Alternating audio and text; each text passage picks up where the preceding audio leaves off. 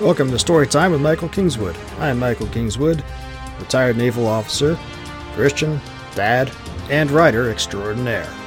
I mostly focus on science fiction and fantasy, but I've been known to write just about everything under the sun, including the occasional romance. The purpose of this podcast is to share my stories with you, the reading slash listening public. So sit back and relax, because I'm going to tell you a story. Hey friends, I'm Michael Kingswood, and it's story time. It is Saturday, which means it's Story Saturday, and we are coming up on a momentous event for today's Story Saturday, because as you know, the last many months now, we've been going through the stories contained in Stories from the Great Challenge, which, as you also know, was an awesome collection of 52 stories that I wrote over the span of a year a couple years ago as a writing challenge. And I crushed it and put it together in this really thick collection.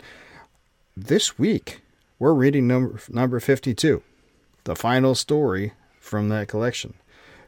Cue the applause and all the other stuff. Yay, we're getting through the end of it. Funny. And some of you are like, God, finally, Kingswood, you're done with this stupid collection. Can we move on to something else now? Yeah, we will. And I'll tell you what on the backside. But for now, we're reading Stasis Treatment, the final story in The Great Challenge. So, of course, I wrote it. I'm reading it. You will like it. Enjoy. Some folks call dead bodies stiffs, and boy, they ain't kiddin'. Couldn't tell you what happened before then or how I got there, but when I opened my eyes on the cold stainless steel of the medical examiner's exam table and looked up at the bright fluorescent light shining down at me, at first I couldn't move a muscle. I could feel everything, just like normal.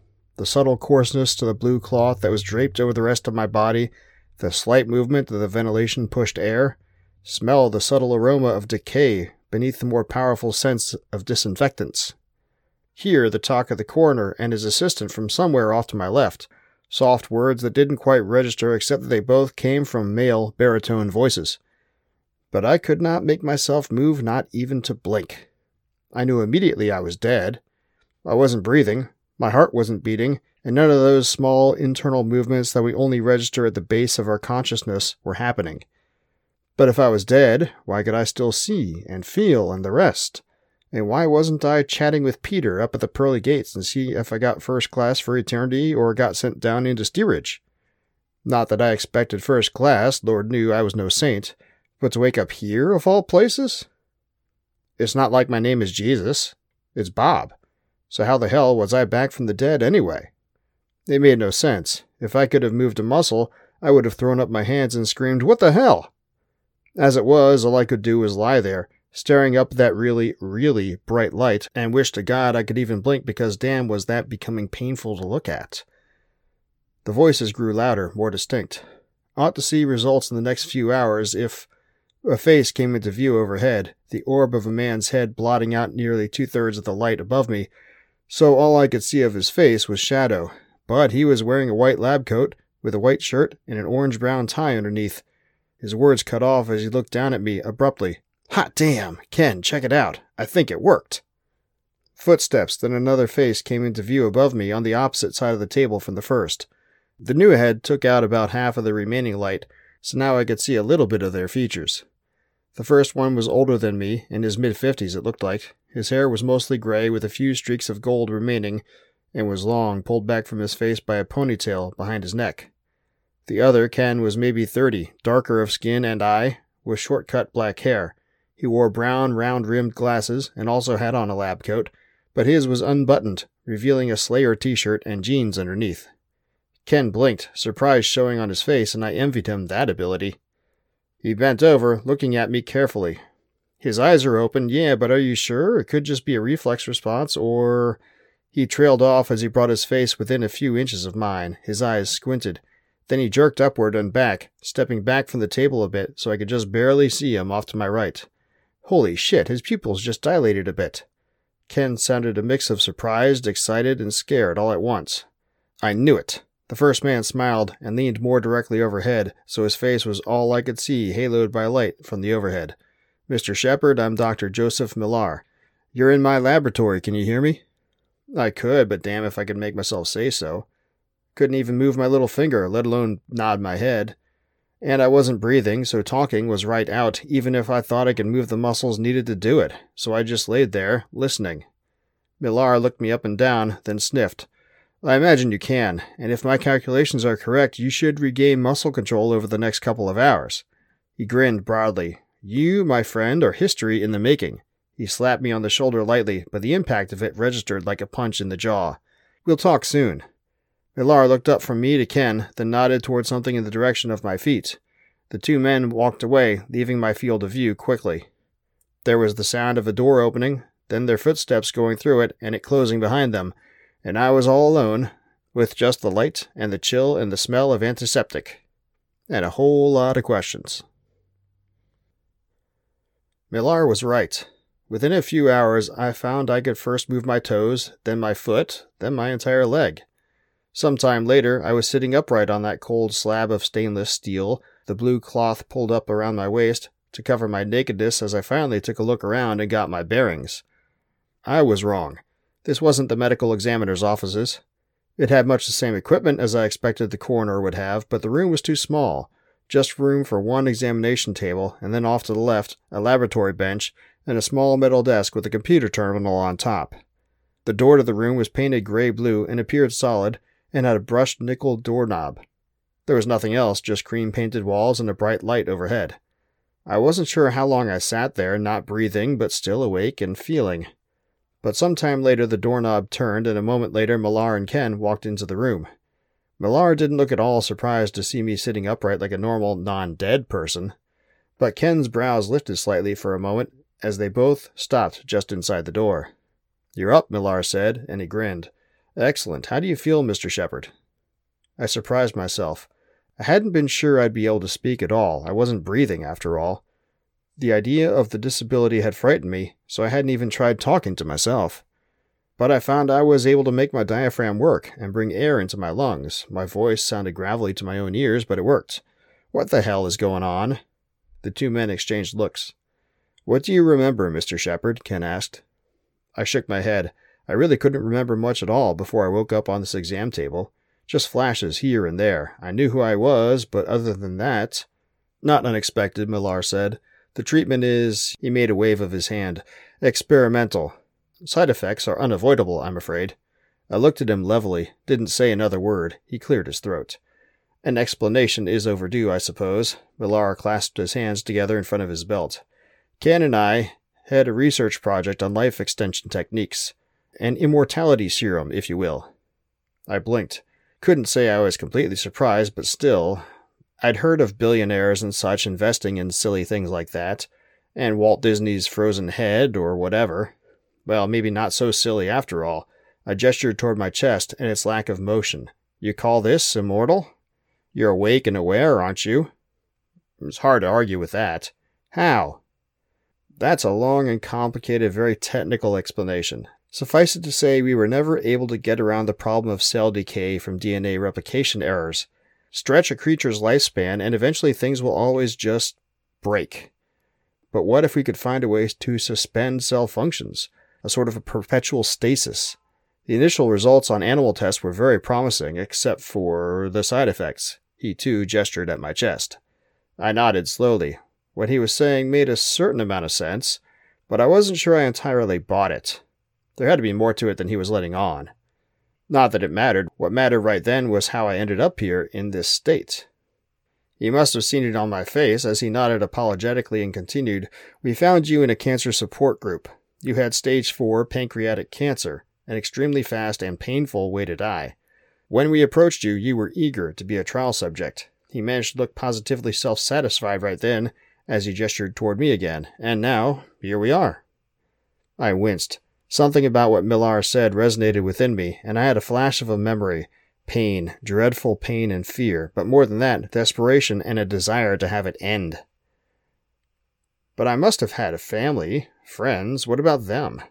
Did they know what I had volunteered for or where I was now? How had all this come to be? For that matter, where is this place? Outside San Jose, California. I nodded. Funded by Silicon Valley tech billionaires, huh?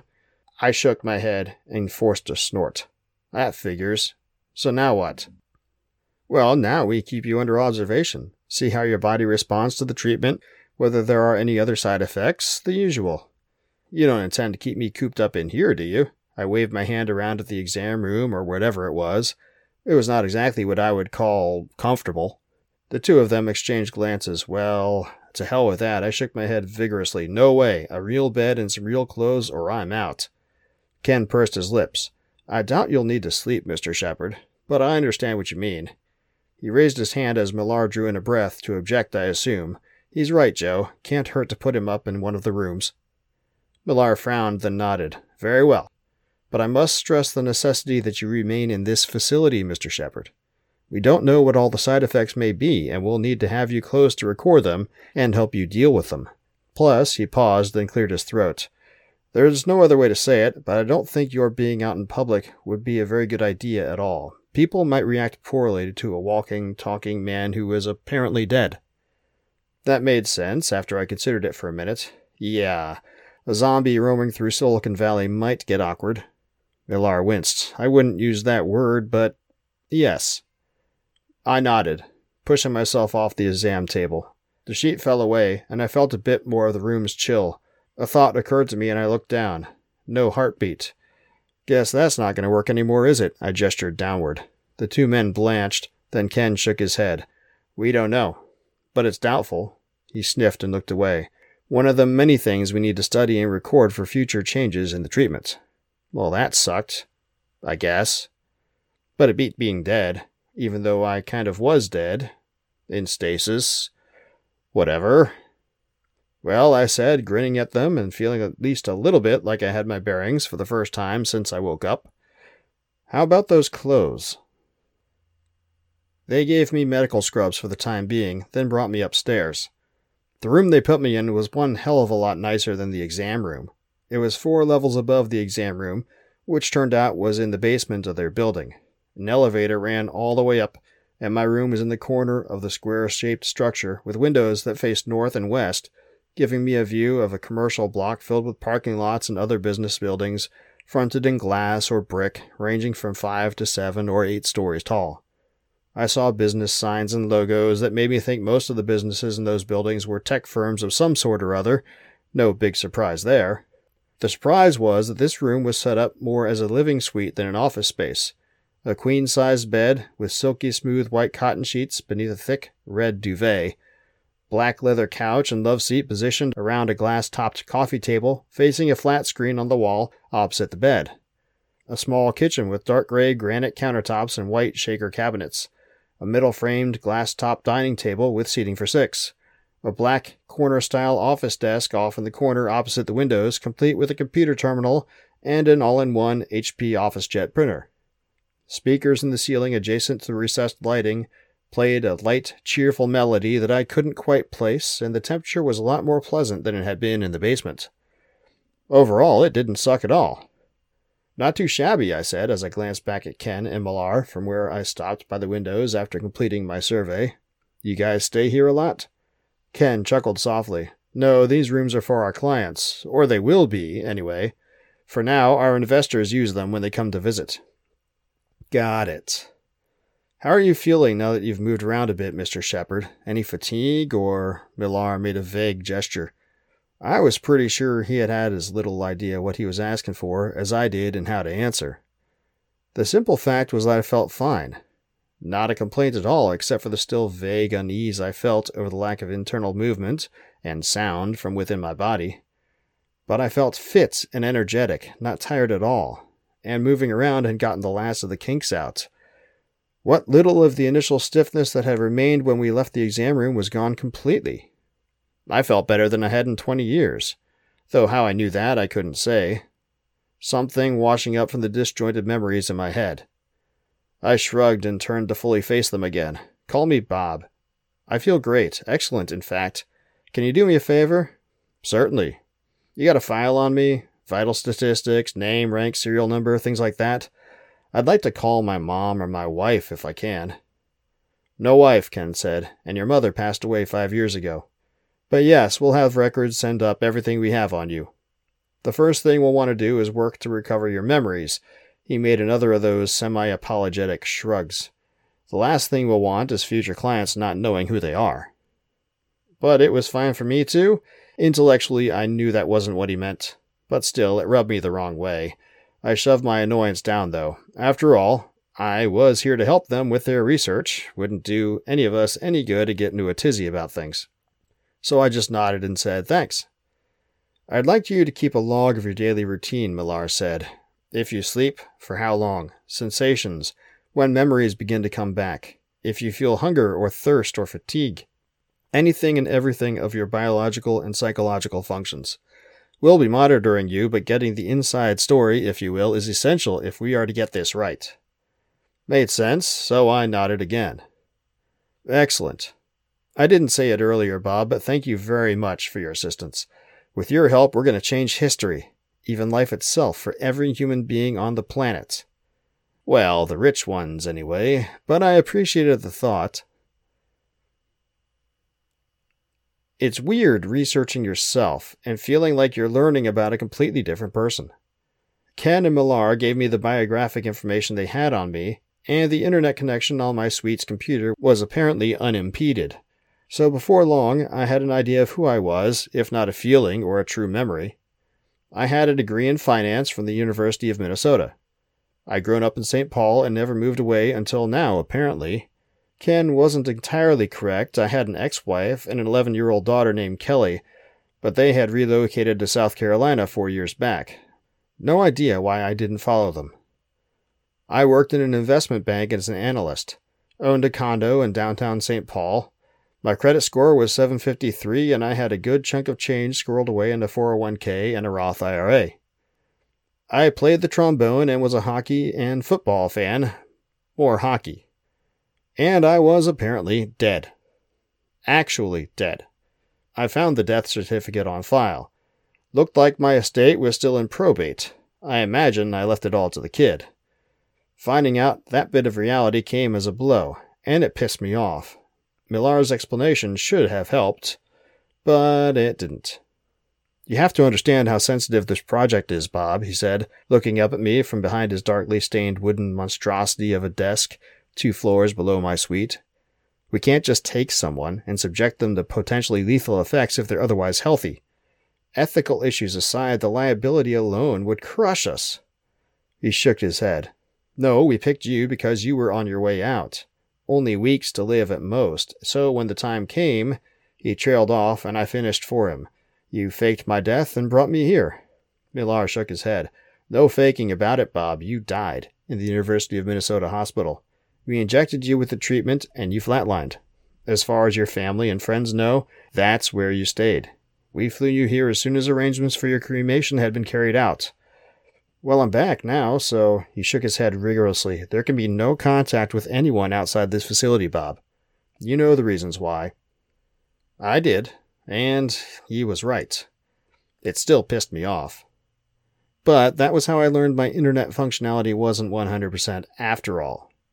Something in the computer setup or the network architecture disabled email and internet phone calls. Oh, sure, there was undoubtedly any number of websites or applications I could find and use to get around those blocks. And after I stormed out of Millar's office following that discussion, I determined to do just that. But I quickly calmed down. And I realized he was right. Until we knew exactly how this new state of being for me worked, getting in touch was a bad idea.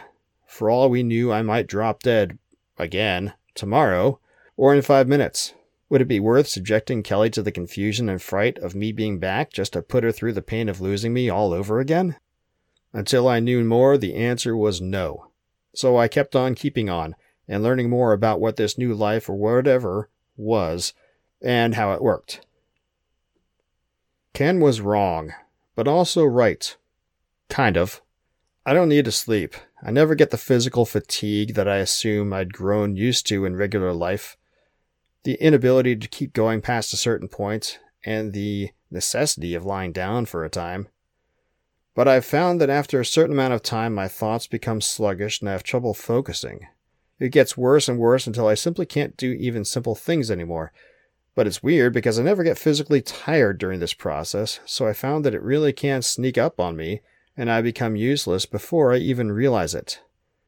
Amusingly enough, the effects start after about 18 to 20 hours of activity, and I become useless after about 48 hours if I don't rest. But it's not sleep. I lie down and shut my eyes, but I don't go unconscious. I'm awake for the entire time, but it's like a switch flips, and I go into this funky awake but dreaming state. I get some seriously weird dreams now. But the cool thing is one REM cycle and I'm good, up and running, able to kick it for another day. So about 90 minutes uh, instead of 6 to 8 hours. I'll take that trade every day. So that was one important question answered. Another was hunger and thirst and other bodily functions. My body isn't functioning, but it is. My bowels and bladder voided when I died, and near as Millar could tell, there is no peristalsis in my gut at all. Gotta get energy from something, though, so it stood to reason that I would need to eat. Or something. And I did get hungry, though hungry isn't the right word. It's not the hole in your stomach feeling from normal life, more like a general feeling of lethargy, like I'm sensing my energy level and know when I'm getting down toward the end of the tank. I start moving slower, enough that I notice, and things become more difficult to do. Cool thing is, this takes longer than getting hungry did when I was living a normal life, a few days as opposed to a few hours. The problem came in figuring out what I could eat and how, because if the gut ain't rolling, it's not like I can swallow and digest solid food. So we very quickly figured out it would have to be liquid. That brought a sinking suspicion to my mind, and I found myself confronting a horrible possibility. Tell me I don't have to drink blood, I said to Millar. He looked at me, then shook his head and chuckled. I highly doubt that you're a vampire, Bob. How do you know? He shrugged. I really don't. But blood isn't just liquid, there are cells throughout it. If you can't digest solids, you can't digest them either. Plus, there's not really a lot of nutrition there. He shook his head. No, I'm thinking liquid energy drinks, protein shakes, things like that. That was a bit of a comfort, but I still had the nagging, lingering dread. Until it turned out he was right. Those athletic supplement drinks and mixes seemed to do the trick nicely. And it turns out I can taste still, so that's nice. The downside is the liquid literally runs straight through me. It takes a little while and apparently I absorb what I need from osmosis or something, but when it comes time to go, it's time to go and there's no holding it back.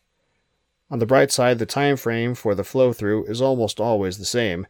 About four hours from when I drink something down, it's leaving. And because it's not digested, it's not as messily nasty as bowel movements used to be. Still, the other downside, I tried a shot of Jameson. Doesn't work.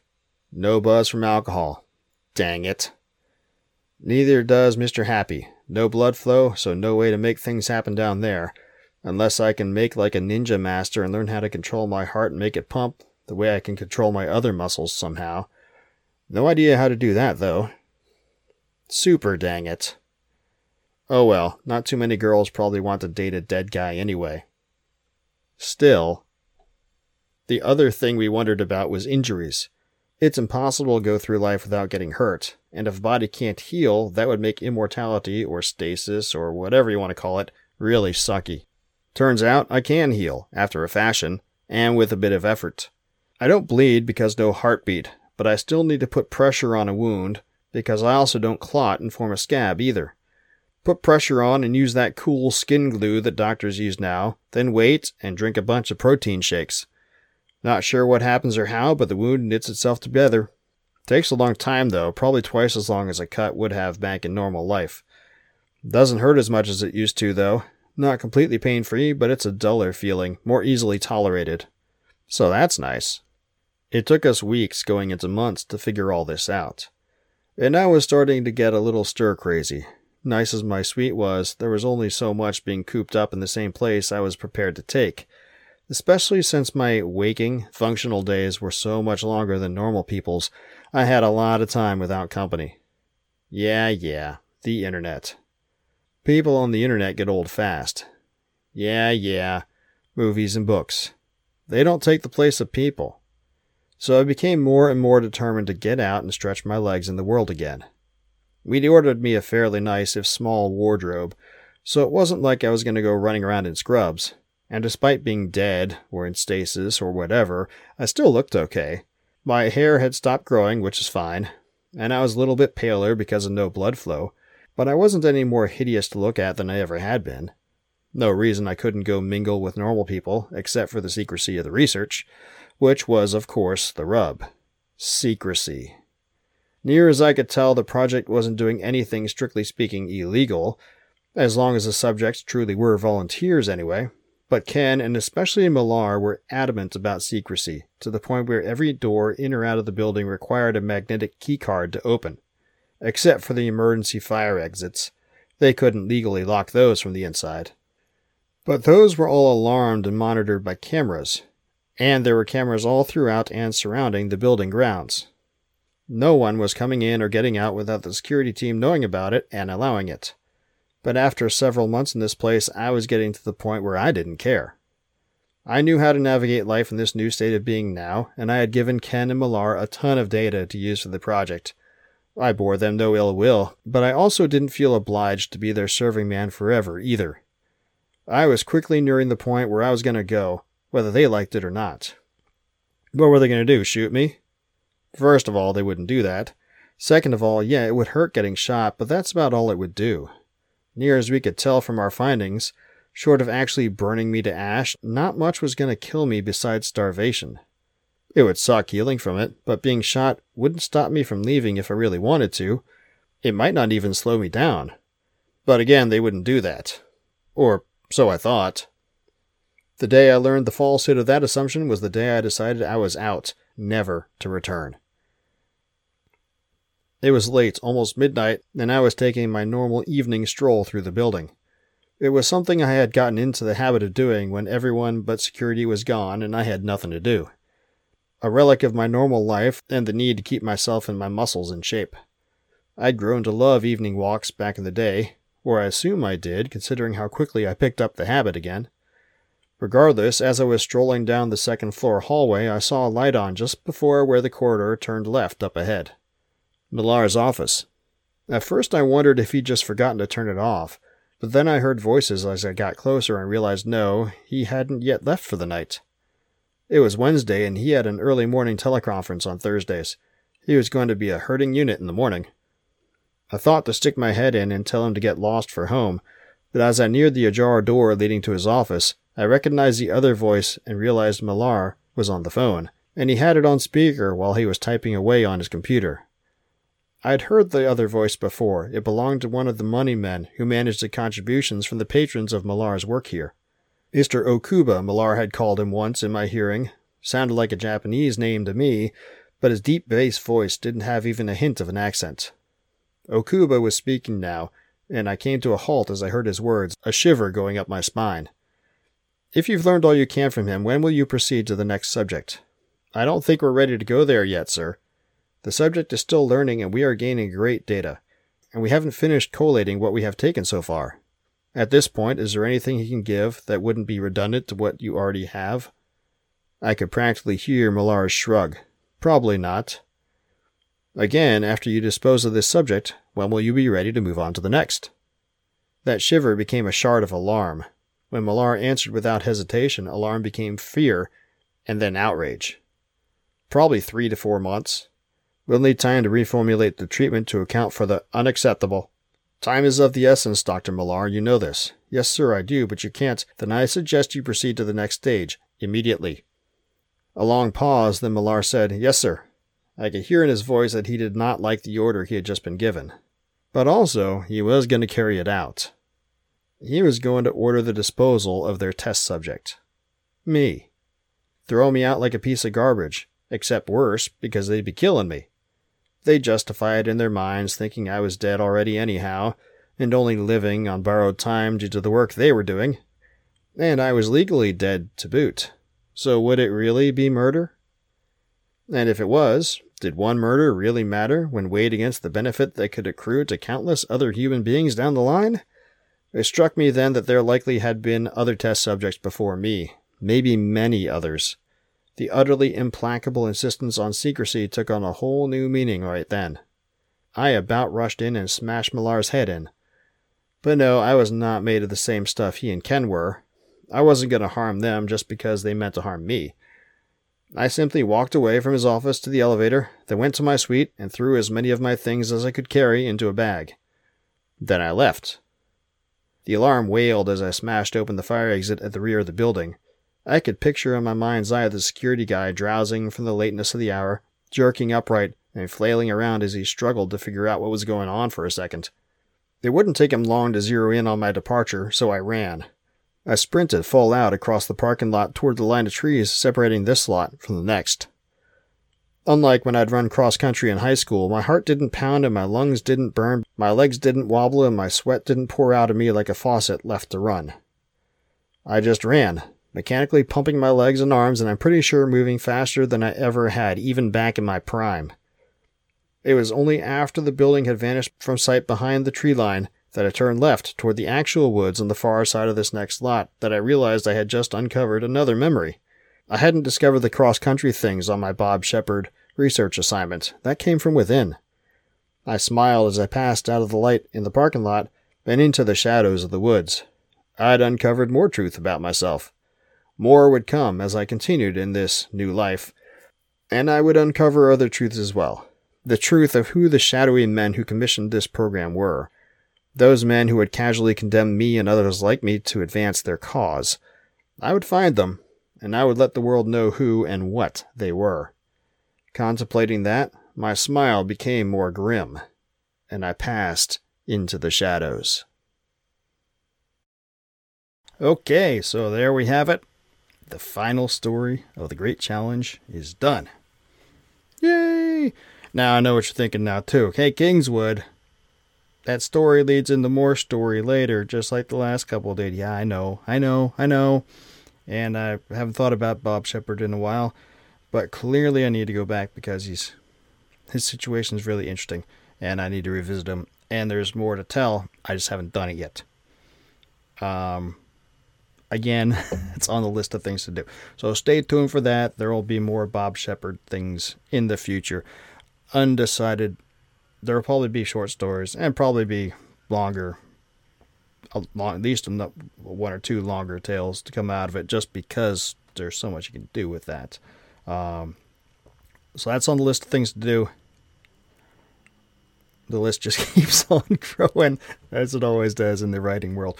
But hopefully you enjoyed it. I, I, I like uh, Bob and the whole situation that he's in. And I, I find, as I was writing, it, I was like, man, this is a cool concept. And I just need to do more with it. So hopefully you liked it too. Uh, now, we've gone through the entire Great Challenge collection and some of you guys have been wondering, man, Kingswood, I really like your stuff. How can I support you? Well, of course, the you know, you're gonna subscribe to this channel and like, depending on what platform you're on, whether it's the the, the audio podcast or YouTube or Rumble, whatever. Make sure you're subscribed and liking and tell on your buddies. But you also got to go buy the books. The whole purpose of this channel is to grift grift the books, which means go buy them. Best place to buy them is michaelkingswood.com slash store. That will get you over to my uh, business entity SSN Storytelling's web store, which will uh, enable you to get any of my books that you want in pretty much any format you want. Um, I'm a little behind in putting up the individual short stories from the last uh, half of the Great Challenge. But for the rest, it's you know, it's there findable. And the best thing about it is it comes straight to my business. No middleman, maximum profit to yours truly. You can, of course, go to all the other retailers: Amazon, Barnes and Noble, Kobo, Apple Books, Google Play, all those other places. I'm there, uh, and you can.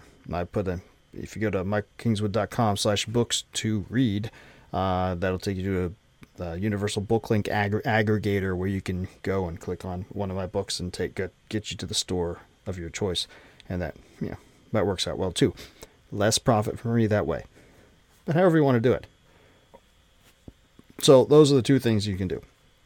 The other thing you can do, if you haven't already, is back some Kickstarters. As you know, this year we are doing another Story a Week challenge and making it more fun because instead of doing one big, huge, thick collection, we're breaking it up into five smaller collections. The first one is right here 52 Stories in 2023, Volume 1. This was kickstarted back in March ish. and it's been given out to everybody. Volume 2 got kickstarted in June. It is May into June, and we are now doing fulfillment this month, and we get the Volume 2 out to everybody here by the end of the month is the plan. Volume 3 is getting kickstarted starting August 1st.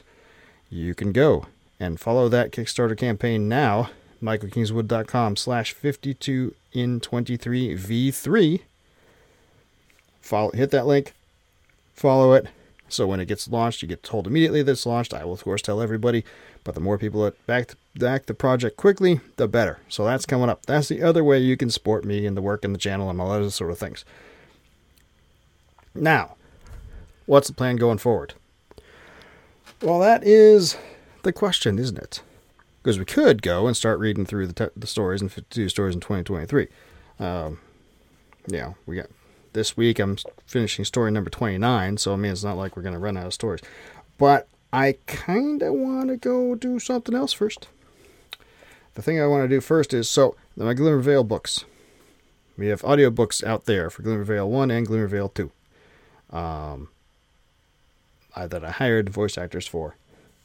But both the voice actors that I hired, the first one flaked out, so I went to another guy. The second one I haven't been able to hear from again, so I don't know what the heck's going on with them. And then I got caught up in other things, and money got tight, and I haven't had a chance to pay other people or really find a guy that I liked. But here I am doing all this reading myself. And as I'm reading these things, I'm putting up, up on audiobooks, although, you know, I'm kind of slacker on that. I'm behind on the short stories. But now that number 52 of the Stories from the Great Challenge is recorded, that's going to be an audiobook form here shortly in the next month or so. So we're going to do that with the third book of Glimmervale. Tollard's Peak, Glimmervale Chronicles number three. We are going to go ahead and read that for the next portions of this uh, channel. There's 30 something chapters in it. And so do two chapters a week. Normal sound should be about right. So get that done in a couple months. And then we'll have an audiobook too. And you guys will have fun. So that is the plan. If you guys have a better idea, let me know between now and next Saturday, and I'll consider it. Right, so go buy the books, go sign up to follow the next Kickstarter, subscribe, like, tell all your buddies. That's all your homework. I hope you enjoyed it. Uh, I will talk to you uh, next time, next Saturday with Story Saturday. Until then, don't do anything I wouldn't do. Thanks for listening to Storytime with Michael Kingswood. For information on my books, visit michaelkingswood.com or visit my web store at ssnstorytelling.com. My books are all available through all the various e-tailers, but buying direct from me nets me the most profit. For information on new releases and other special deals in the future, sign up for my newsletter on my website. Storytime with Michael Kingswood is copyright of Michael Kingswood. Intro and outro music is copyright Jean Paul Zogby, licensed through stockmusic.net all rights reserved.